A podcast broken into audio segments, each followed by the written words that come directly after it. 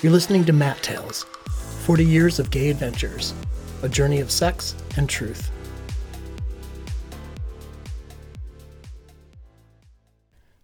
Caleb.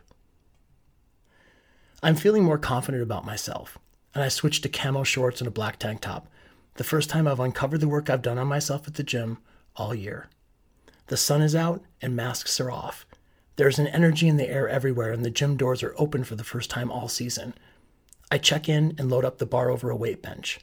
I hit Spotify and check Grindr to see if anyone is here. There's a headless photo of a hot blonde jock that says 20, which looks like his age. I put my phone in my pocket and lift three sets before I pull it out again to confirm he wasn't just driving by. Still there. I look around and I'm not sure which of the young dudes is him. I move to another machine and lift. I check again. He's tapped me now, and I try very hard not to react, as if I'm just changing songs. I hit other machines, then do sit ups on the ball before I check in again. He's still on, but now many feet away. I tap him back. I go to the men's room to pee and see if he's in the locker room area, but he's not. I head out, waving to the guy at the front desk. My pulse races at the thought that this kid is thinking about me at the gym, a place that's never been my cruising ground, and especially now in my life when I'm unexpectedly single and trying to get my balls back. I walk through the lot and spot a car pulled over against the trees. I get in mine and drive around to see a young guy head back, stroking himself. I pull slowly past him and he looks in his side mirror. I nod, yes, and he nods back, yes, it's him. I pull up next to his car and park. My heart is racing. He gets out.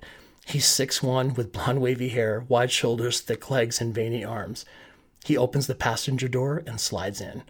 Fuck, is all I can say. Fuck yeah, daddy, he says and pulls his sweats down. His thick cock bounces up into the air, and I slide my right arm down under him and cup the peach of his bare ass in my hand. I go down on him and he moans, putting his right hand on the back of my head and sliding his left up and down my back and onto my ass. Ah, he moans, pushing his cock up into my mouth and down my throat.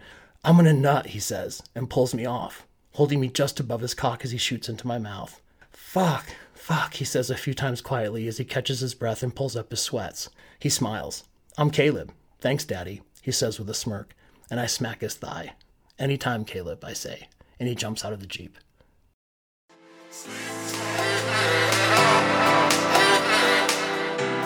You're listening to Mat Tales 40 Years of Gay Adventures, a journey of sex and truth. Come more than once for more stories. Go to matttales.com or DM me at matttellspod at gmail.com and we'll talk about making a tale of our own.